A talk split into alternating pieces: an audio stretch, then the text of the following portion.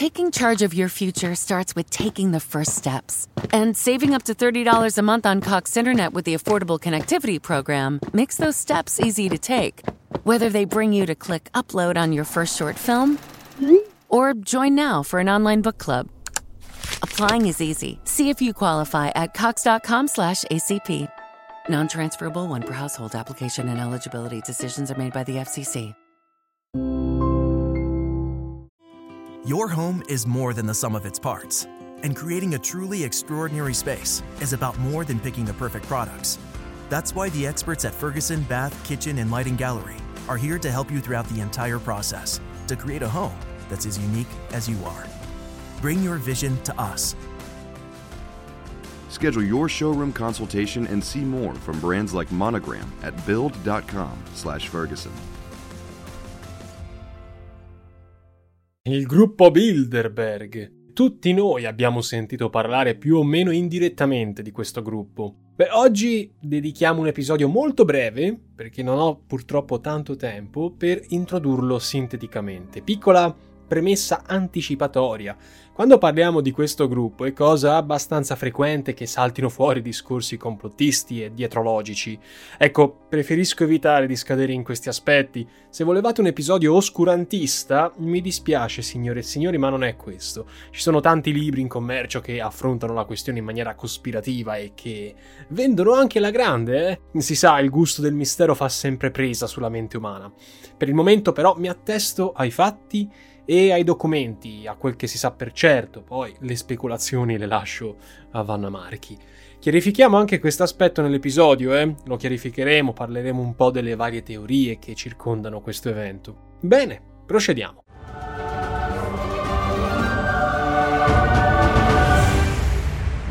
Siete all'ascolto di una nuova puntata di Storie di Geopolitica, il podcast condotto da Nova Lexio.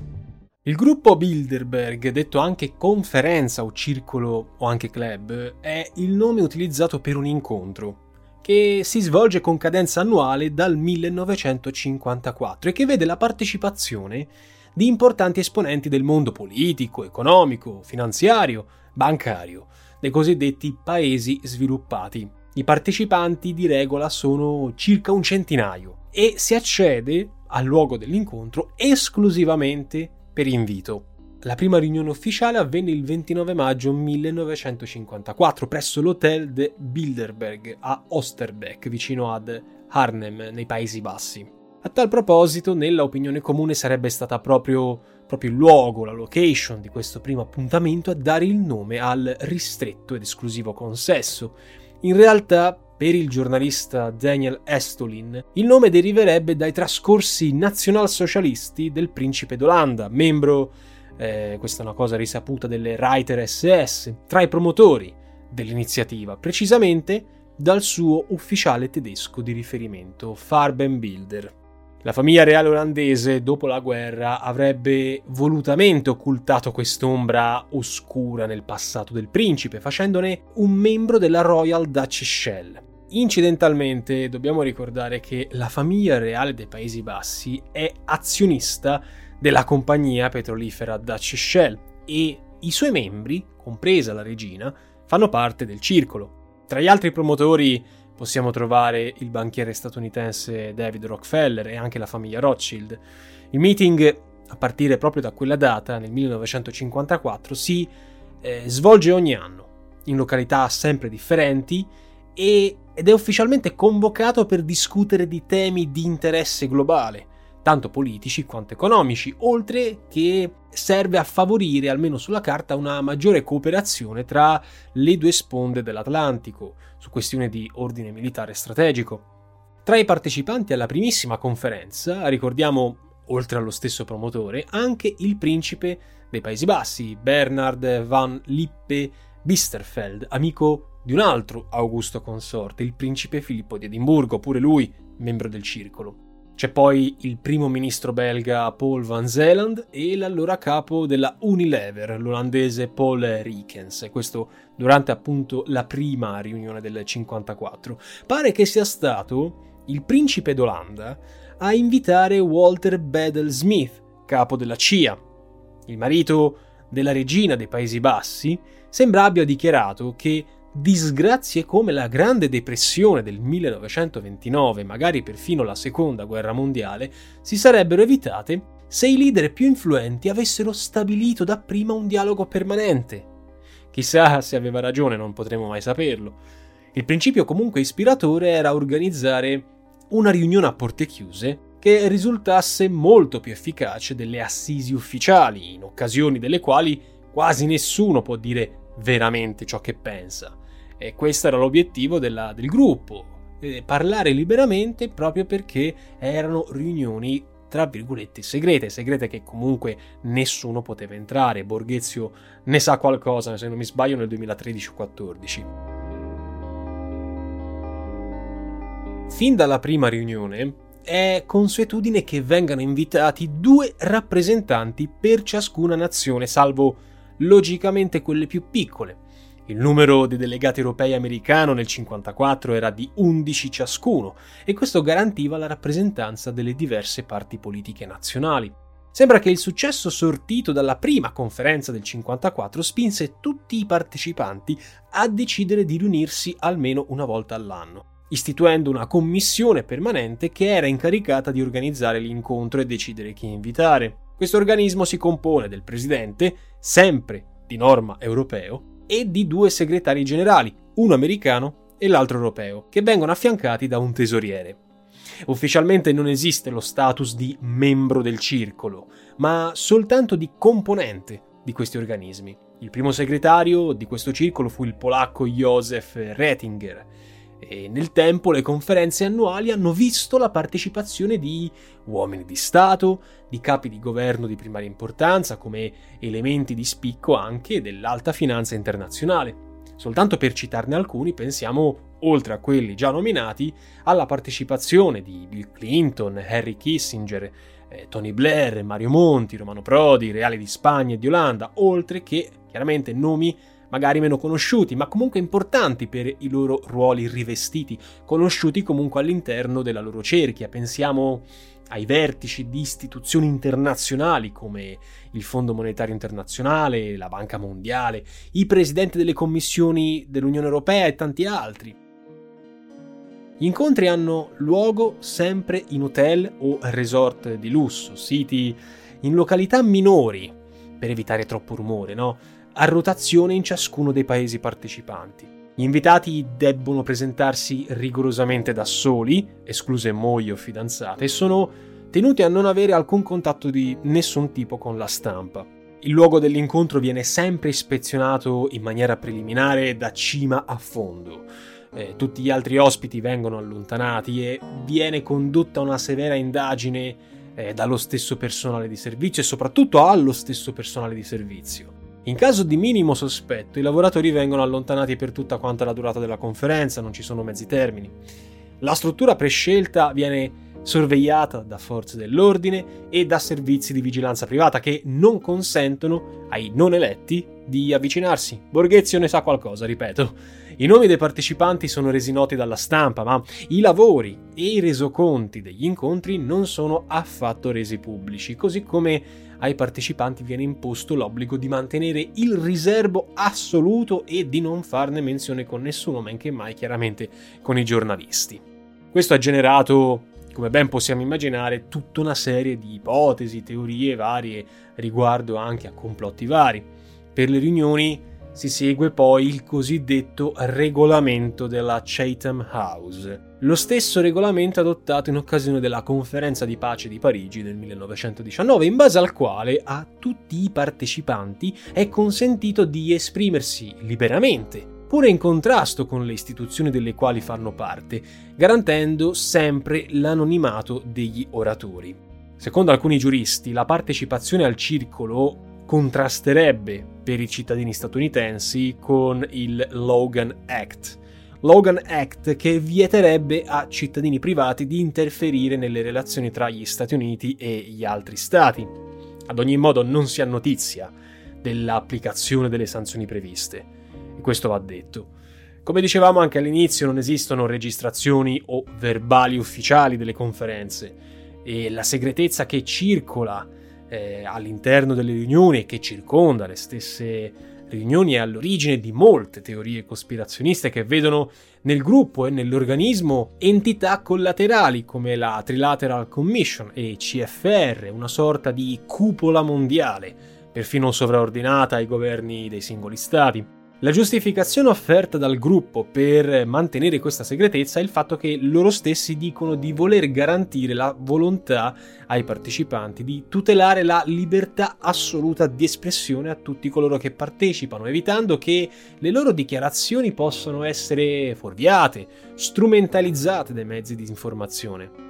In effetti il fatto che altri incontri istituzionali con partecipazioni altrettanto importanti, pensiamo al G7 o al forum di Davos non siano circondate dallo stesso riservo, al contrario si svolgono sotto gli occhi del mondo intero, può contribuire ad alimentare certe costruzioni. Diceva un grande scrittore nostrano, Umberto Eco, che gli italiani, e non solo loro, sono generalmente vittime di una sorta di teoria cospirativa della società, che risiede nella convinzione che la spiegazione di un fenomeno sociale consista nella scoperta degli uomini o dei gruppi che sono interessati a far sì che questo fenomeno si verifichi e che hanno progettato o congiurato per promuoverlo. Spesso questo crea molta confusione nella società, crea un immaginario di fili e collegamenti misteriosi in tanti eventi e fatti della storia, perfino al punto che gli stessi addetti ai lavori, gli stessi storici hanno non poche difficoltà a districarsi. Certo, per quanto sempre per restare a personaggi famosi del nostro paese che abbiamo menzionato in un video recente, un politico di lungo corso e cattolico devoto come Giulio Andreotti amasse ripetere che a pensare male si fa peccato, ma spesso ci si azzecca.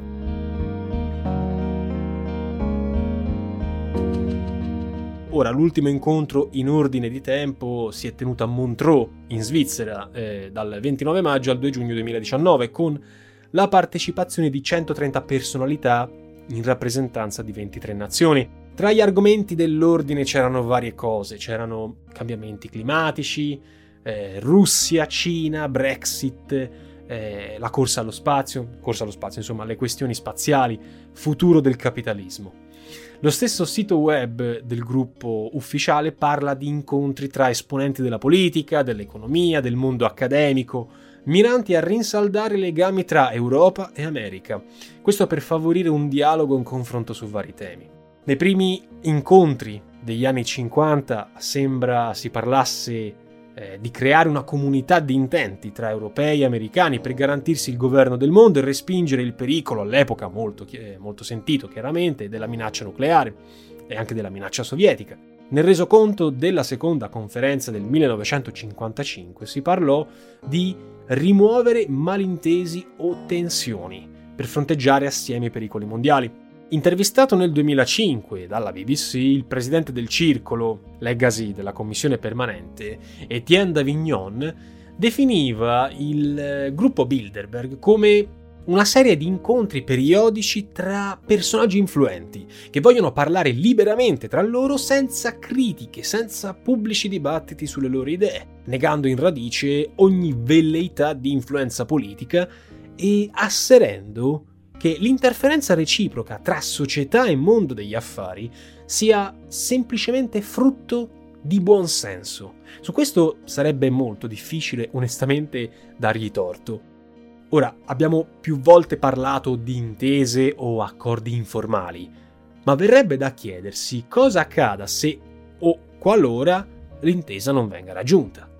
Dopotutto non deve essere semplice raggiungere un'intesa, nonostante le indubbie capacità mediatrici degli stessi partecipanti eh, per mettere d'accordo gente abituata a decidere su questioni assai importanti, senza praticamente doverne rendere conto a nessuno, vista la loro capacità finanziaria, il loro stesso potere nelle imprese.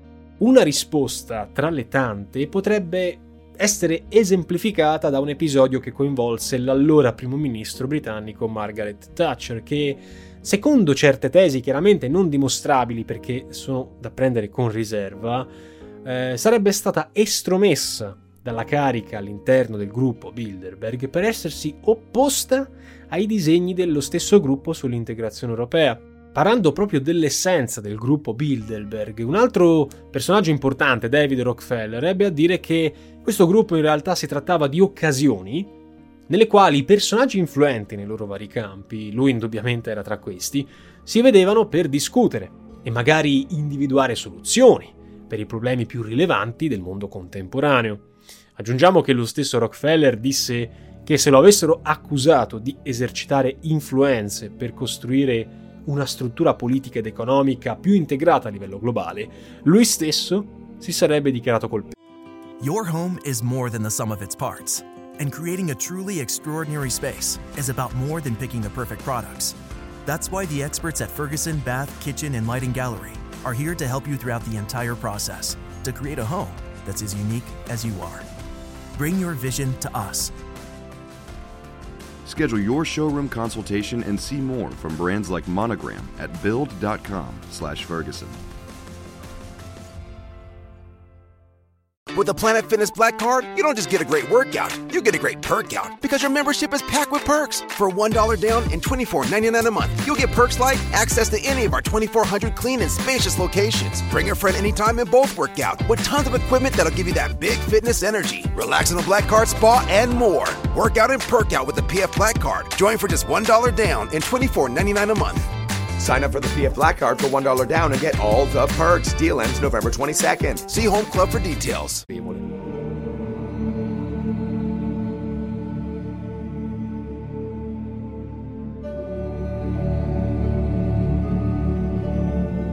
Traendo alcune semplici conclusioni, frutto più che altro del famoso buonsenso, dobbiamo partire da una constatazione oltremodo ovvia, perché, per quanto informale, il gruppo riunisce gli uomini politici eh, e dell'alta finanza più potenti del mondo, è un'ovvietà. Presidenti statunitensi, capi di Stato e di governo, ministri, banchieri, industriali, imprenditori, insomma, c'è un bel gruppo nutrito. Sarebbe arduo negare l'influenza, sia pure in via di fatto e non certo ufficiale, che un simile consesso sia in grado di esercitare. Tutto questo, ripetiamo, non è frutto di teorie oscure, ma semplicemente di quel buon senso di cui faceva cenno lo stesso presidente del gruppo nell'intervista della BBC. L'ormai defunto Giovanni Agnelli, anche lui invitato a diverse riunioni, pare dicesse che gli industriali potevano riuscire dove la politica aveva più volte fallito. In altre parole, intese e accordi informali che possono investire linee politiche, scelte economiche, nomine di altissimo livello, soltanto per fare alcuni esempi, non hanno il crisma dell'ufficialità, ma certo hanno influenzato ed influenzano innegabilmente molte decisioni che vengono per così dire ispirate in tali consessi. In questo senso forse sarebbe eccessivo parlare di un governo ombra mondiale, come molti dicono, non che aiutino per replicare ai cosiddetti cospirazionisti dichiarazioni come quella di William Shannon, giornalista e diplomatico americano, che parlava di un circolo concentrato sul controllo tecnologico e sulla scarsa sensibilizzazione della pubblica opinione. Ora non ci attarderemo sui fatti, veri o presunti, circa i quali l'influenza del circolo sarebbe stata determinante. L'elenco sarebbe lungo e, a parte rischi di denunce, staremmo pur sempre trattando di fatti non dimostrabili. Nomine presidenziali, scelte o revoche di capi di Stato, di governo, linee di politica strategica ed economica, cose molto famose che purtroppo io non posso dimostrare essendo una singola persona. Chiunque potrebbe consultare su vari libri, su siti web, queste teorie e farsi una una propria opinione, giusta o sbagliata che sia. Per noi però valgono solo quelle fondate sui fatti, per quanto riteniamo di avervi comunque già offerto un nostro modesto punto di vista. Parlando dell'atteggiamento poi della stampa, nulla è più significativo delle parole attribuite a Richard Salan, ex presidente di CBS News, uno dei più importanti network americani. Salan disse: Il nostro lavoro non consiste nel dare alla gente quello che essa vuole, ma nel decidere cosa deve volere. Daniel Estulin, giornalista che si è ampiamente dedicato nella sua carriera al gruppo Bilderberg, nel suo libro parla di avvertimenti ricevuti da presunti rappresentanti del gruppo. Questo giustamente per darvi un'informazione a titolo informativo, non che questo confermi effettivamente tali minacce. Il mistero che logicamente aleggia intorno al circolo ha ispirato anche romanzieri come Robert Ludlum o Gail Linz, pure l'italiano Vito Bruschini, che hanno basato le loro opere sulle poche informazioni disponibili. E questo ha contribuito, chiaramente, perché dove c'è poca informazione c'è maggiore interesse. Un cenno doveroso infine deve andare anche a due organismi che però abbiamo già menzionato. A parte lo Steering Committee, una sorta di struttura organizzativa rinnovata ogni quattro anni, dobbiamo parlare della cosiddetta Trilateral Commission, la commissione trilaterale. Fondata nel 1973 per iniziativa dello stesso David Rockefeller, la Commissione Trilaterale deve il suo nome al fatto di riunire ed essere articolata in tre grandi gruppi territoriali, America, Europa e Asia del Pacifico. In pratica questa commissione funge da organismo di coordinamento e contemperamento delle rispettive sfere di interesse, attraverso la partecipazione di rappresentanti dei vari paesi. La Commissione Trilaterale ha un quartier generale a Washington e due sedi distaccate a Parigi e Tokyo. Altro organismo collegato al gruppo Bilderberg, poi, eh, per quanto affondi le sue radici in strutture preesistenti, è il Council on Foreign Relations, il Consiglio delle Relazioni Straniere. In entrambi i casi, sia nel caso della Commissione che del CFR, noi stiamo parlando di strutture che hanno visto la partecipazione di esponenti politici ed economici di primaria importanza nel corso della storia. Ci riferiamo a segretari di Stato americani, banchieri centrali, finanzieri, con l'unica precisazione che, una volta assunta una carica, gli ex membri della Commissione trilaterale sono tenuti a rassegnare le dimissioni per sempre Ovviamente ci sono stati diversi personaggi che hanno fatto parte di entrambe le strutture. Resta solo da chiedersi se il fatto di aver raggiunto certi traguardi possa essere visto come una mera coincidenza. Se noi poi, presi dalla curiosità, andiamo a leggere la presentazione ufficiale della Trilateral Commission che viene fatta nel sito istituzionale, troviamo una dicitura di questo genere. Ve la leggo e ve la cito. La Commissione Trilaterale è un'associazione privata, fondata nel 1973 da un gruppo di cittadini nordamericani, europei e giapponesi con lo scopo di offrire ai suoi soci un forum, un forum permanente per dibattere, per approfondire i grandi temi comuni alle tre aree interessate, per diffondere l'abitudine a lavorare insieme e migliorarne la comprensione, per fornire contributi intellettuali utili alla soluzione dei problemi affrontati. Per raggiungere questi obiettivi la Commissione trilaterale ha seguito fin dall'inizio tre principi di fondo. Lavorare su un piano di parità, riconoscere l'importanza degli organismi multilaterali ed evitare azioni unilaterali, cioè agire ognuno con la testa propria. Però, per il resto io lascio le riflessioni finali a tutti voi. Come al solito ragazzi, ci sarebbe tanto altro da dire, ma rischiamo di addentrarci in territori troppo oscuri che io onestamente preferisco evitare. Vi ringrazio come al solito per l'attenzione. L'episodio odierno, lo so, è stato abbastanza breve perché, come già vi dicevo a inizio, gli impegni settimanali sono un pochino densi tra video, programmazioni di progetti futuri, editing, scritture varie. Ho un po' tralasciato il podcast in quest'ultima settimana, spero possiate comprendere. Non posso che sottolineare ancora una volta il fatto che, senza il mio collaboratore Paolo, questo podcast non avrebbe modo di perseguire nella sua corsa online. E senza chi supporta finanziariamente l'attività mia, e di Paolo, cioè molti che ci sono tra voi ascoltatori tramite donazioni o abbonamenti su YouTube e Patreon, difficilmente avremmo la possibilità di portare avanti questo progetto di informazione e divulgazione indipendente. Grazie veramente. Un caro saluto a tutti. Ci sentiamo la prossima settimana e concludo dicendo per aspera ad astra. Avete appena ascoltato Storie di geopolitica Nova Lexio e il suo podcast vi aspettano nel prossimo episodio. Per Aspera ad Astra.